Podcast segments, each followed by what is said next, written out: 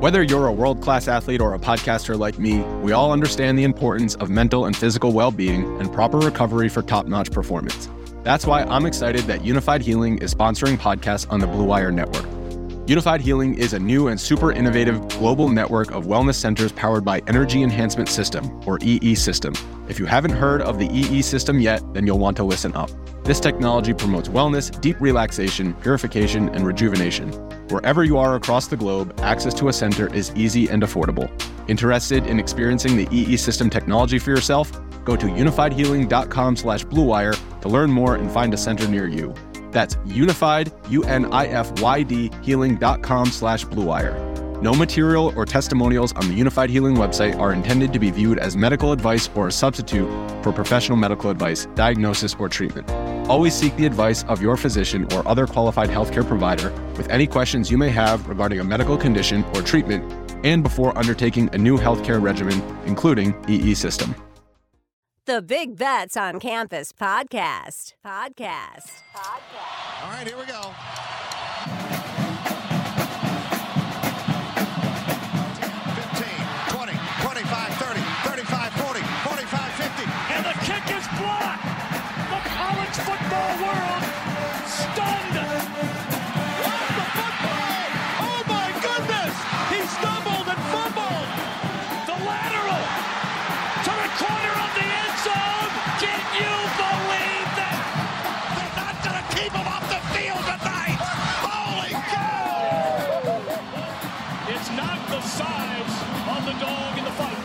The size of the fight in the dog. Welcome to the Big Bets on Campus podcast brought to you by BetMGM. This is our Group 5 deep dive. I'm Mike Calabrese, joined as always by Mike Ianiello. We're back after a not so hot week five, but this is, you know, the heart of Conference USA season, MAC season. Shout out to them playing games during the week. Like, this is not the time to pull off on the accelerator. It's time to get right back up on that horse. As I mentioned, I took it on the chin in week five. But I actually really enjoyed this slate. You know, going through, there was multiple games. I, you know, I felt that there's a few pesky underdogs that could win outright. I felt that way a couple weeks ago. It was one of my biggest weeks of the entire season. So I'm coming back with confidence here. But I'll kick it to you first, Ianiello, in terms of where your head's at. I know that you basically treaded water in the action app there in week five. How do you view week six now that we get into really in earnest conference play across the board. No more of these little sisters of the poor catching 30 plus points against the big dogs. Now every single game feels like, you know, it's within, let's call it three to 11 points on the board in G5 land. What do you think about that? Yeah, I think the tightness almost makes me makes the plays less obvious. You know, normally I would say mm-hmm. we record this Tuesday nights. You know, normally by this point, I probably have eight, nine, ten bets on the board already that just seem off immediately upon openers. You know, I, I got I have three bets on my card that I've actually placed so far. I'll probably the ones I, I give out tonight. I'll, I'll probably bet them later tonight. But like I bet Texas on opener, and that was pretty much the only thing I bet Sunday. So I actually I don't love this like the card at, at first glance because I do think the lines tend to be more accurate as we get further in. They're a little sharper, and I'm finding less of an obvious edge. So we'll see. We'll see how it goes. Like you said, my my hot streak did come to a close. I went 10 and 11. So, yeah, treaded water. Could have been worse, but the fuego ness is officially gone. well, I know it can always get you into a good mood. Who is your group of five hero from week five? I know you like to spin a good yarn, a good tale, whether it's an administrator, a referee, you know, a special teams coordinator. Like, who are you going with here, or is it a player on the field?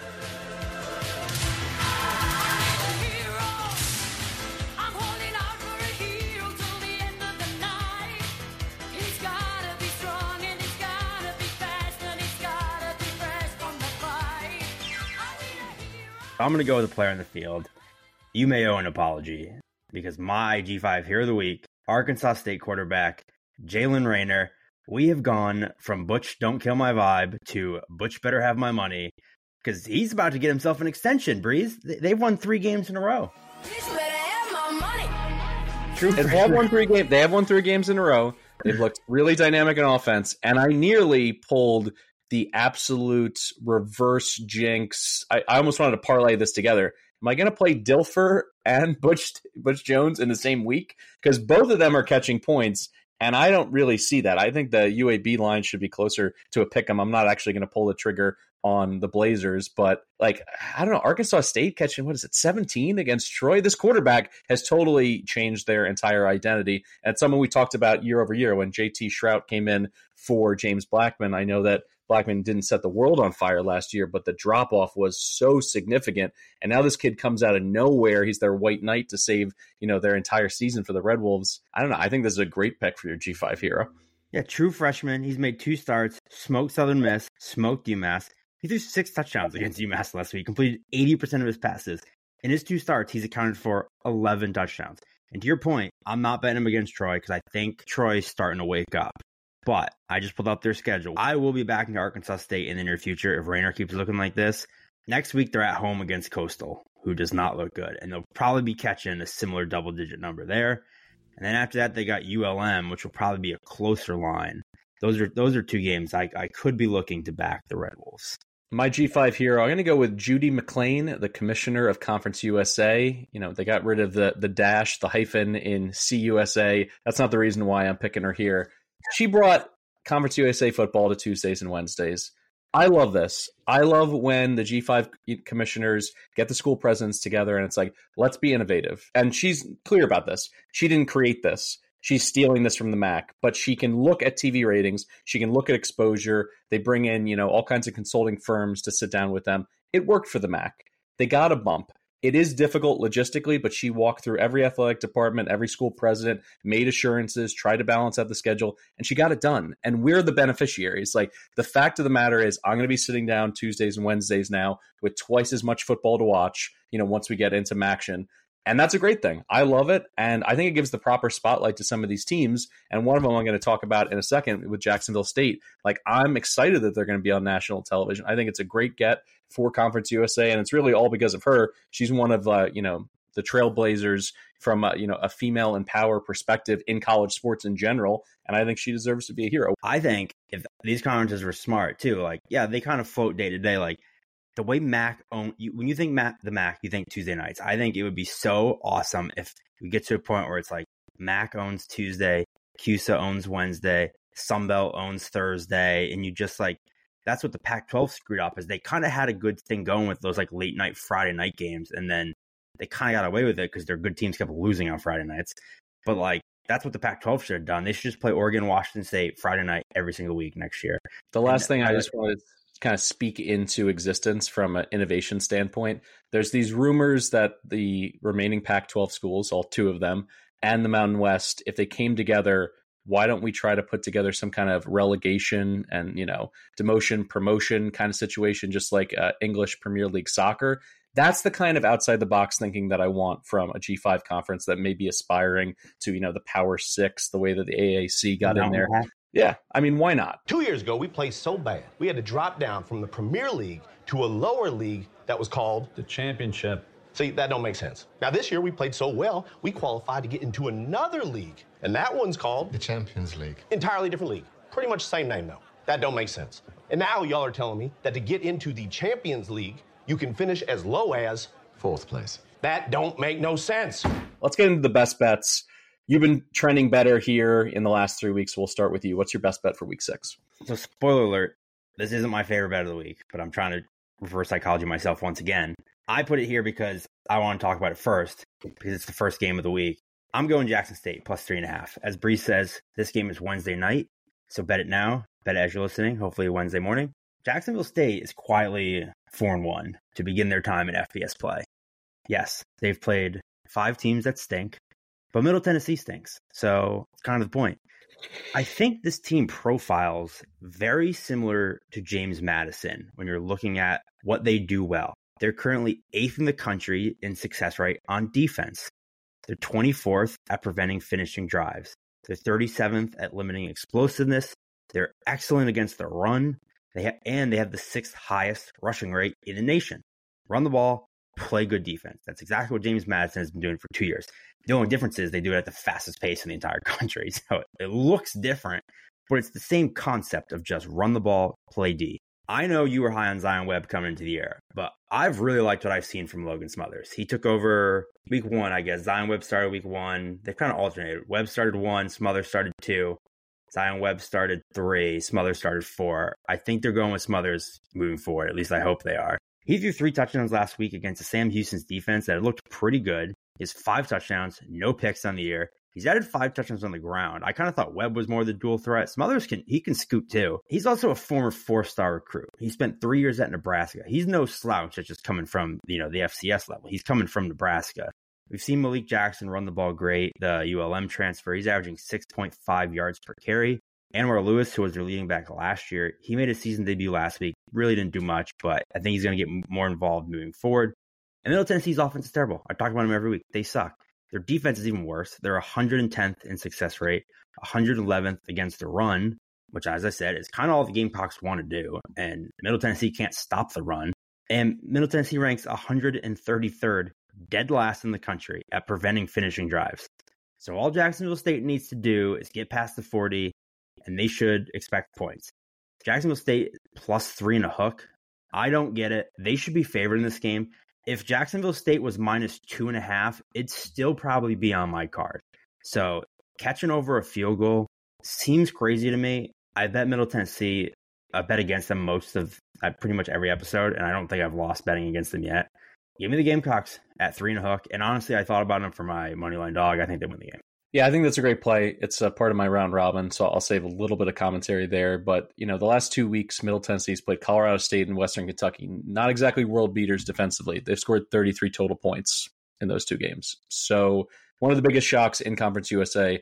I thought that the Gamecocks would come in and be potent. We talked about their Little Caesars hot and ready offense. Pizza, pizza. It's been okay. Their defense has been incredible. I, I understand that they played some bad teams and they've you know padded their stats in that regard. This is a bad team, to your point. So let's just go ahead and use that defense that lives in you know opponents' backfields against an offense that gives up a lot of havoc. So I, will share some more thoughts on that in the round robin.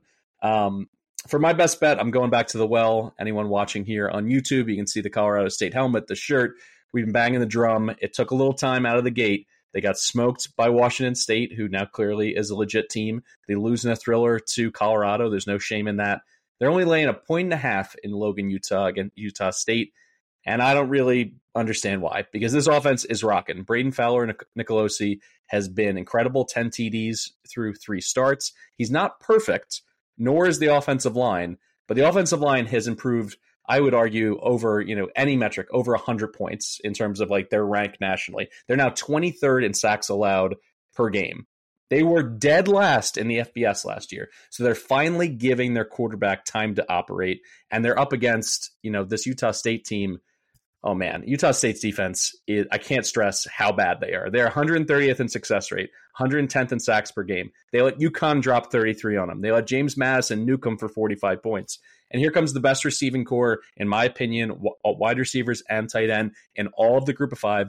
Tory Horton is a god. If he could run off the field right into the arms of a agent and just sign a contract right now, I think he should. Jay Norvell has clearly righted the ship. So I would play this all the way up to six and a half, to be honest. I think it's that far off from my projections. I'm going to play it on the alternate line. I think you're going to be able to get plus 185, plus 175 on your money, teasing it up right below a touchdown. So that's why it's my best bet here. I know that Utah State historically has been sometimes a difficult place to play in the Mountain West. But the Rams offense is by far the best unit on the field here, and Utah State doesn't have any answers right now. So barring something crazy, barring an injury, and you know, bring Millen back in, I just see another huge performance. We'll call it north of 35 points for the Rams. We might as well just hop right into the group of five high five right here. The G5 high five. Should we high five?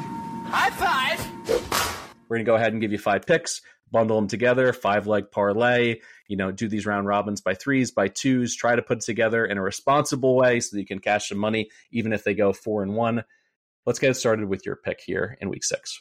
Yep, I'm going back to well, same way, same way I cashed fade in Middle Tennessee last week. I cashed fade in Utah State last week as well. Still don't think they're any good. And yeah, last week was kind of that weird catch 22 because UConn stormed all the way back, was about to force overtime, while the block PAT did secure our UConn plus six and a half ticket. it pretty much buried our UConn win total. So RIP to that. But we did cash that ticket. Huskies outgained them in that game. They outgained Utah State 473 to 416. We've talked about the problems with the Husky offense, especially the passing game. Fagnano got hurt. Yes. Roberson had to come back in. Roberson can't pass, and he threw for 255 yards. They also ran all over Utah State. So you mentioned how bad this defense is, and you, you kind of tipped on it where our biggest concern coming into the year was this Colorado State offensive line. Not only have they been improved, but as you said, Utah State has seven sacks all season. They're 110th in the country. They rank 132nd in the country in generating pressure. They are going to have all day to sit in the pocket and find Horton, Ross Simmons, Holker, and all of these weapons. And yeah, Fowler Nicolosi just he has such a higher ceiling than Millen. He's averaging 383 yards per game. The one issue, too many interceptions. For the love of God, if he protects the football, they should shred this defense. Another big story here is someone who I was made that UConn bet a little bit more nervous for me was McCae Hillstead had looked good at quarterback. He left that UConn game with a concussion. As of Tuesday morning, he is still day to day. The way they handle concussions nowadays, I mean, it's more the NFL. You almost never see a guy get a concussion and play the following week. Cooper Legas sucks. We've talked about it for two years. He stinks. He has 17 touchdowns and 11 interceptions in two years. But if you flip it, he has 11 big time throws and 17 turnover worthy plays. So even the 17 11, which isn't good, is misleading. He's been way worse than that. I completely agree with you, everything you said. I think Colorado State should shred this defense. And I don't trust Cooper Legas to keep up with this offense because I think he stinks. I'll go ahead and piggyback on your Jacksonville State plus three and a half play here in midweek. The Mike and Mike show. Just, you know, handshake emojis all over the place. You hit on all the key points. I just want to throw in here the Jacksonville State defense really stout against the run. Middle Tennessee 101st in, in run success rate. So they can't run the ball. They're going to have to abandon it. But really, Middle Tennessee is going to run into huge trouble because they allow havoc. This offensive line is not good. They're 108th in allowing defensive havoc against a Jacksonville State defense that's 14th nationally in TFLs per game. They're going to live in this backfield. There's going to be turnovers off of it. And I think, as you mentioned, a great defense. We know what we're getting offensively. Not only has Logan Smothers been really effective and, you know, through three TDs against Sam Houston State, no picks. So basically, what we're begging for Fowler and Nicolosi to do, he's already doing at the G5 level. So I really like that.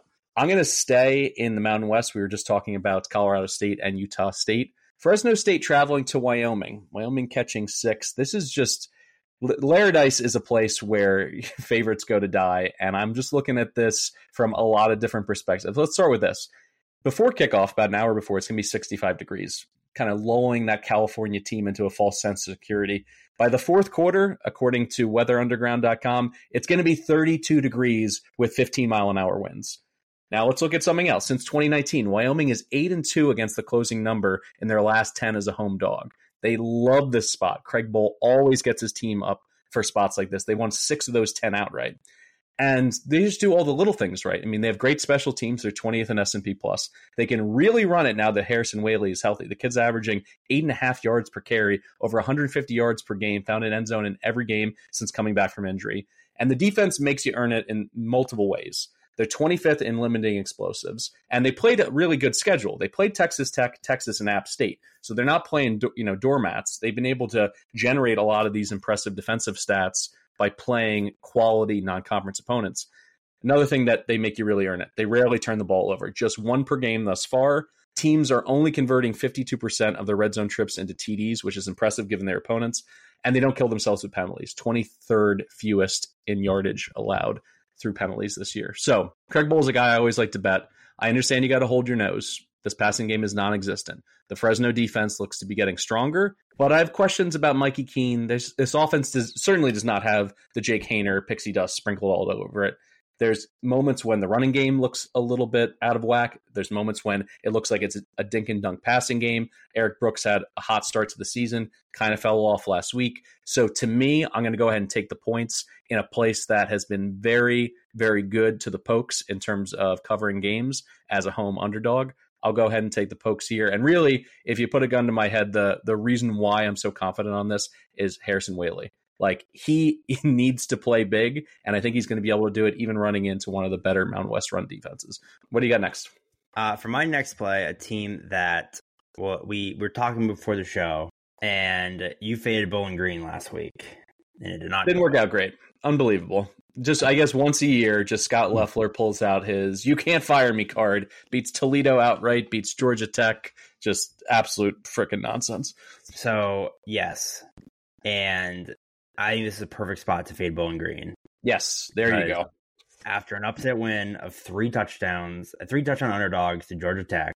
Again, luckily none of us were dumb enough to bet on the Jackets, but I'm going to fade the Falcons here. Because as you mentioned, they've done this before, and they fall flat afterwards. You mentioned they, you know, 2019 that that terrible 2019 team that beat Toledo got trucked the next week to Central Michigan. 2021 beat Minnesota on the road, come back, lose to Kent State the following week. I think it's the perfect spot to fade them. And that game was weird. Like, I'm not saying you were on the right side, but it was a weird game. Georgia Yeah, Tech, when I was looking into the the box score because I was at the Auburn Georgia game, and I was just saying to myself, "Oh, like you know, they must have lost a bunch of fumbles. They you must you know must have got killed with penalties. Like, where was it? I was looking for basically the murder weapon in the situation of Bowling Green taking them out, and I couldn't find it. Well, Georgia, well, Georgia Tech had, had three turnovers, including a pick six, but it was just like they never had the ball. They Georgia Tech had a 51% success rate in that game. The Yellow Jackets had 8.2 yards per play compared to 5.7 for Bowling Green. Bowling Green had nine explosive plays. They first they forced three turnovers. Like I said, one of them was a pick six. The Yellow Jackets only had the ball for 17 minutes in this game, yet they had over 400 yards of offense. They threw a pick six. They turned it over on downs at the 14 yard line, and it was just a weird game. And I still don't think Bowling Green's good. They're still 110th in success rate on offense. They're 98th on defense. Connor Bazelak has like the yips. He looks terrified every time he drops back to pass. Like he hasn't got hit that much, but he looks like he's like afraid to get hit. He looks shaky and jittery, and he does not look calm in the pocket. His four touchdowns, five interceptions, completing 59% of his passes. And for such a veteran quarterback, you'd think like this would be easy. He was facing the Big Ten last year. Now he like looks, I don't know, he just looks off. Miami Ohio hasn't played the toughest schedule, but I was high on them coming in, and I still am. They're 14th in the country at creating explosiveness. Brett Gabbert's got nine touchdowns this season. He's got an A dot of 13.6.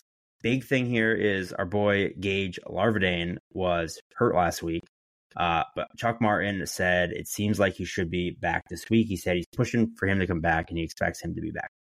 He's averaged 109.5 yards per game, 24 yards per catch. He is he, that 14th in explosiveness. They need Larvadain to do that. So him getting back is obviously huge. And this defense is terrific against the run. And they, you know, they've struggled. They're really good at creating havoc, which is an area Bowling Green has struggled. So I think they're going to be able to get after Bazelak.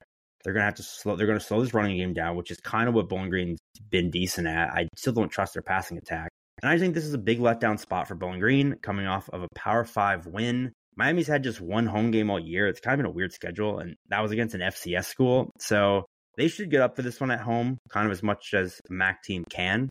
Uh, yeah, I just think I just like the spot here, and, and I'm I'm still going with the uh, with Miami here. Yeah, I, I love it. I love the guts on it. Um, you know, you want to play those those letdown spots. Gage Larvadain is the key for me. So I would just, you know, have it chambered until some news comes out. Go ahead, follow on Twitter. There's great beat writers all across the country and, and certainly in Mac country. There's lots of different resources to be able to check in on him. But as someone who I had him on my fantasy college roster, he he got hurt against Delaware State. There was a question: could he come back in the game? You know, they were running away with it. So hopefully he's a go because if he is, he's the best big play threat in the MAC. All right, I'm going to go to the Sun Belt, and for those of you watching online, I got my Sun Belt family photo here with all of the schools. One of my prized possessions now. I'm going to go ahead and lay Texas State minus one against Louisiana. This line, this line makes no sense. I mean, th- this I think is predicated on the fact that if you just look at the win loss column, Raging Cajuns got three wins. I'm going to go full Bill Murray and Kingpin. Ooh, Northwestern State, UAB, Buffalo. I, I don't care about that. I'm also going to throw this out here. You know, they lose to Old Dominion, who I think is one of the worst FBS schools.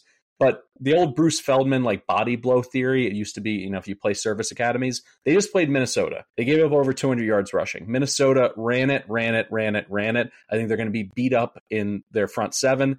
And this is critical because here comes this Texas State offense. We had high hopes for GJ Kinne's offense in year one, at least to be entertaining. They've been a lot more than entertaining. They're four and one coming into this game, and they've been so well balanced offensively. Now they're up against a Raging Cajuns defense that's 101st in havoc, so they're not in the defensive backfield. They're not breaking up passes. They're 110th in rushing success rate, and one of the best kept secrets in the entire country. Ismail Mahdi, small running back. So basically, they were able to pluck him from Houston Christian He's, you know, under 5'10. He's probably uh, realistically like 165, 170 pounds. He was a Jerry Rice Award finalist. What's the Jerry Rice Award? It's the best freshman in the FCS. Since he's come up, they basically worked him in a little bit against Baylor in that upset. Since then, he's been killing it out of nowhere. He leads the nation in all purpose yards by over 20 yards per game over the next player in the country, like running, receiving, kick returns. This guy is incredible. The offense is red hot. They're just, you know, dropping 30, 40, 50 point nuggets. Finley has been a revelation. He was somebody who struggled with accuracy at Auburn. He comes in, he's looking really good running this offense. Uh, that you you don't think Auburn wishes they had him right now, though? I mean, certainly. I mean, Auburn beats Georgia if they have TJ Finley at quarterback. I, I don't think you're wrong. I mean, certainly if he's running this offense at Texas State and not what Hugh Freeze was trying to do, you know, down there on the plains. Um, they also use Malik Hornsby, another SEC uh, retread. They use him in the running game a little bit from time to time. I think the fact that they're not favored by four to five points, I don't think it's way off because it is a road game, but I think this is still predicated on that Billy Napier effect of Louisiana ran things in the Sun Belt West for years they're just not that team. And I think at this point, they're a paper tiger propped up by an FCS win, a win over Trent Dilfer, and a win over a Buffalo team that you eloquently said in one of the most recent episodes. They don't do anything well.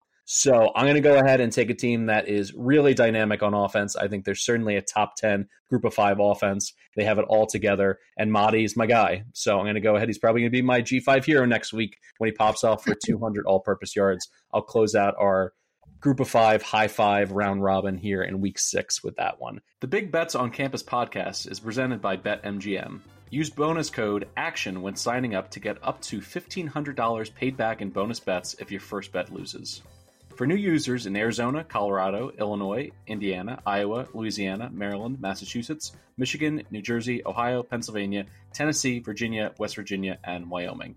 Terms and conditions apply. Must be 21 or older.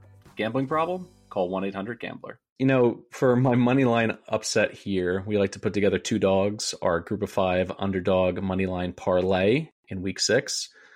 I don't necessarily think that one team's that much better than the other, but it's kind of predicated on the fact that, as you like to say, if you close your eyes and you see New Mexico State lose to FIU, do you even pause for a moment? The fact of the matter is they're plus 235 on the money line FIU. Doesn't make a whole lot of sense to me because the Aggies defense is 130th in SP plus.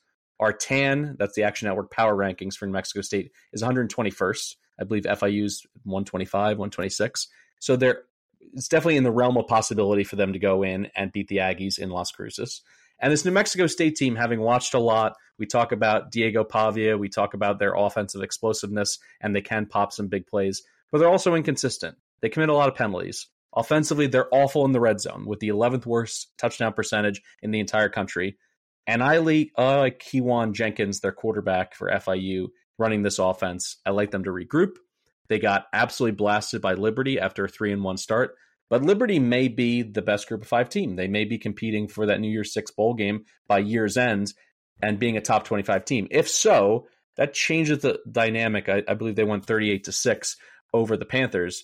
I don't hold that against them. I like the fact that they got their bye week, they were able to lick their wounds, and this is a critical game, a winnable game. So I think plus 235 is too generous. Anything over, you know, 2 to 1, I think is a, a must play for this spot for FIU. I mean, I can't believe you're fading your boy Diego Diego. That's that's my only really thought. Diego, Diego. I, I can't I can't do it anymore. The the guy is so wildly inconsistent and this defense was really what kind of made their run special last year when they won, what, six of seven or five of six to finish the year. They were so good against the pass. They had so many new faces, you know, this spring, and they were, you know, doing all the coach speak and the positivity. And it was Jerry Kill. I, I, I gave him his respect. This is a guy who I think at the end of his career has a chance to make an argument to be in the College Football Hall of Fame. Like he's been so impactful as a coach and certainly as a defensive mind. This defense stinks. It stinks out loud. There's nothing they can do from a personnel standpoint.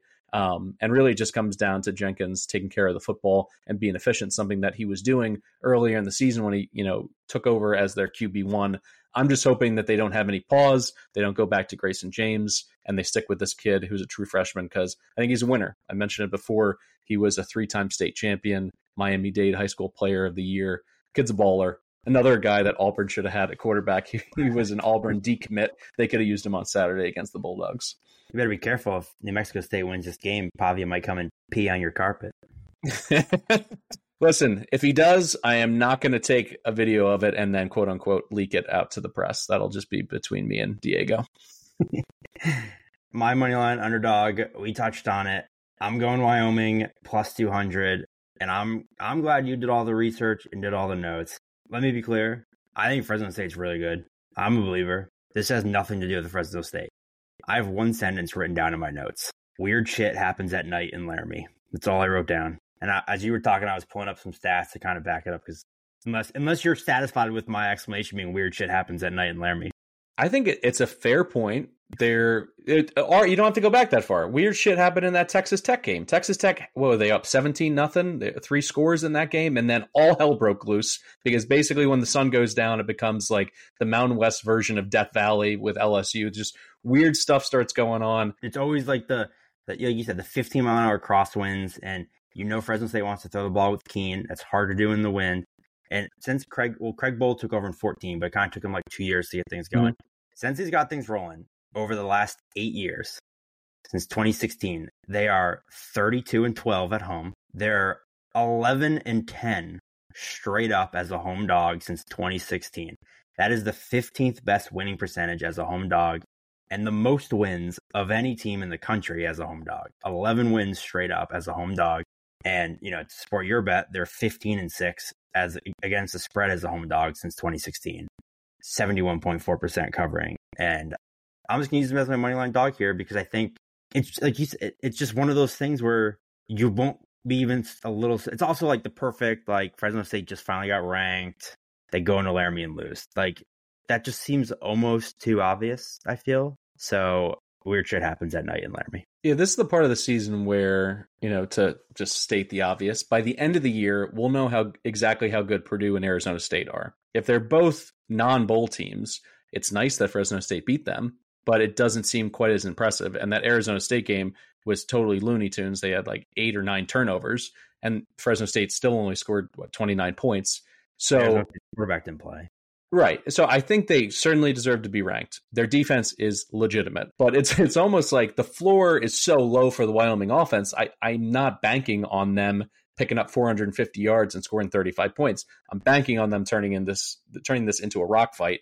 And I think if we squint a little bit, there's something just off about this Fresno State offense. So I'm with you. You may as well swing for the fences. We put this one together. This is going to be, you know, one of those money line parlays that pays off and pays the you know the whole season worth of red just washes it away and puts us in the black. Part of my feeling too is even if you're high on Fresno State and you believe in them, like you could tell me right now Fresno State's going to win the Mountain West, and I'd say I could see it. Like I honestly, if I had to pick right now, I think Fresno State plays Air Force in the Mountain West championship game. And wouldn't it just make so much sense for the Mountain West champions to lose in Laramie? Like that happens every year. Miami's going to go eight and four, and they're going to beat you know, the the Mountain West champion in Laramie. That's just that's what they do every year. Some programming notes before we get out of here. As always, on Thursday, Colin and Stuck doing the full FBS card, going through every single game, their trash picks, the marquee matchups, talking injuries, talking about quarterback changes. There's also uh, the new BCS show, which is in already in your podcast feed. Tim Kalinowski, Brett McMurphy, Colin, and Stuck. It's been really entertaining. If you want to just break up a little bit of the, the pure picks, getting into the angles of the upcoming games, they do a good job of looking at college football from that 40,000 foot view. Some trivia questions, always some fun banner between those four. And then on Saturday, our BBOC live show that brings McMurphy, Colin, Stuck back together. They go through all the last piece of information, the steam movements, the last minute injury updates, the weather. That's the last thing that you want to look at before locking in your plays on Saturday. All right, let's close out with some cutting room floor action. What games were you almost there to pull the trigger on? I mentioned Texas State. I have it written down. You also mentioned Old Dominion. Do we do we start buying back into Southern Miss? They've looked terrible, Mhm. But laying one and a half at home against Old Dominion, this feels like if Southern Miss is going to get right at any point, feels like it's going to be this week. So I may have to ride with Southern Miss. I know you're probably on this. South Florida, you you mentioned maybe South Florida minus three and a half. I don't love laying the three and a hook. If this gets to three or under, I may have to ride with South Florida. I also want to take this opportunity to just, since I know you've piled on a lot, I don't want to seem like you're just a hater.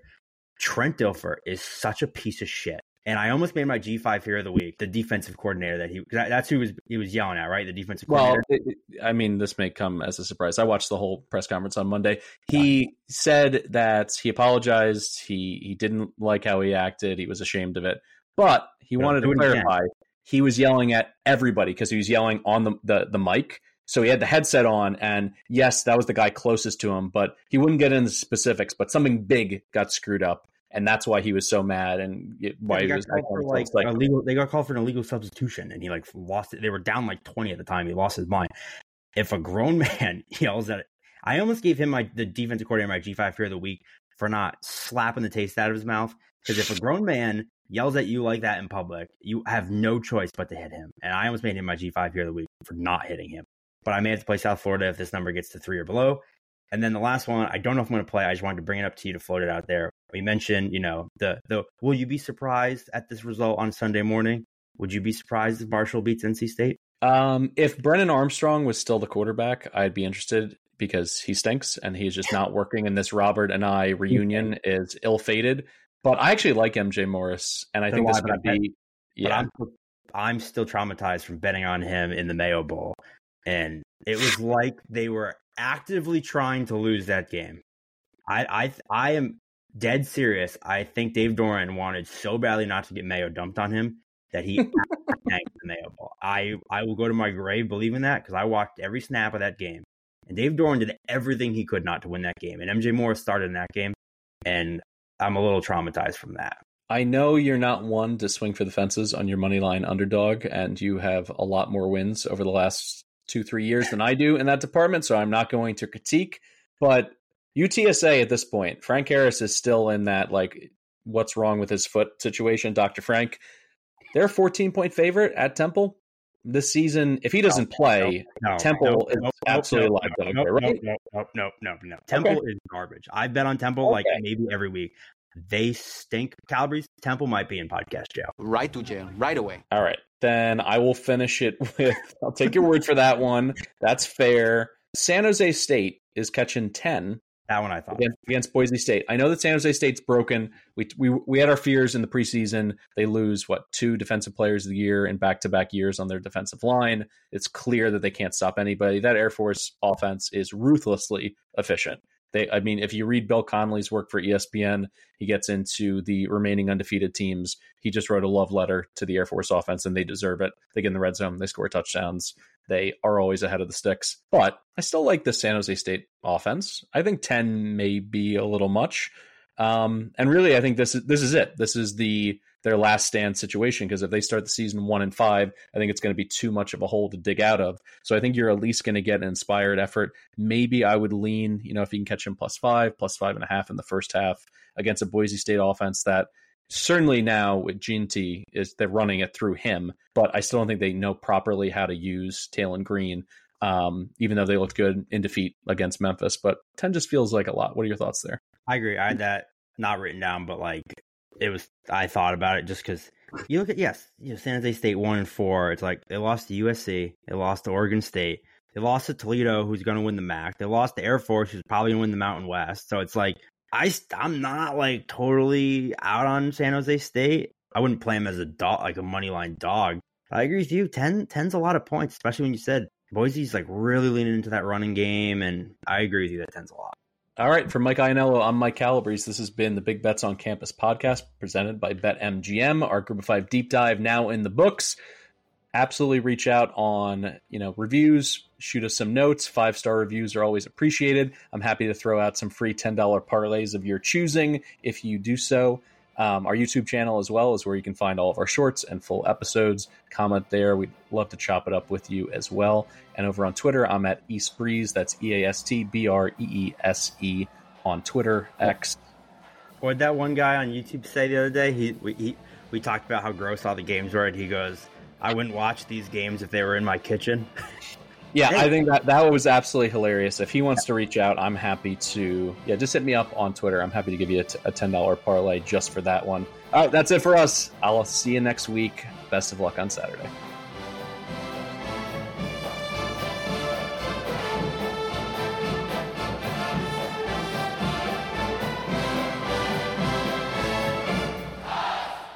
Action Network reminds you please gamble responsibly. If you or someone you care about has a gambling problem, help is available 24 7 at 1 800 Gambler.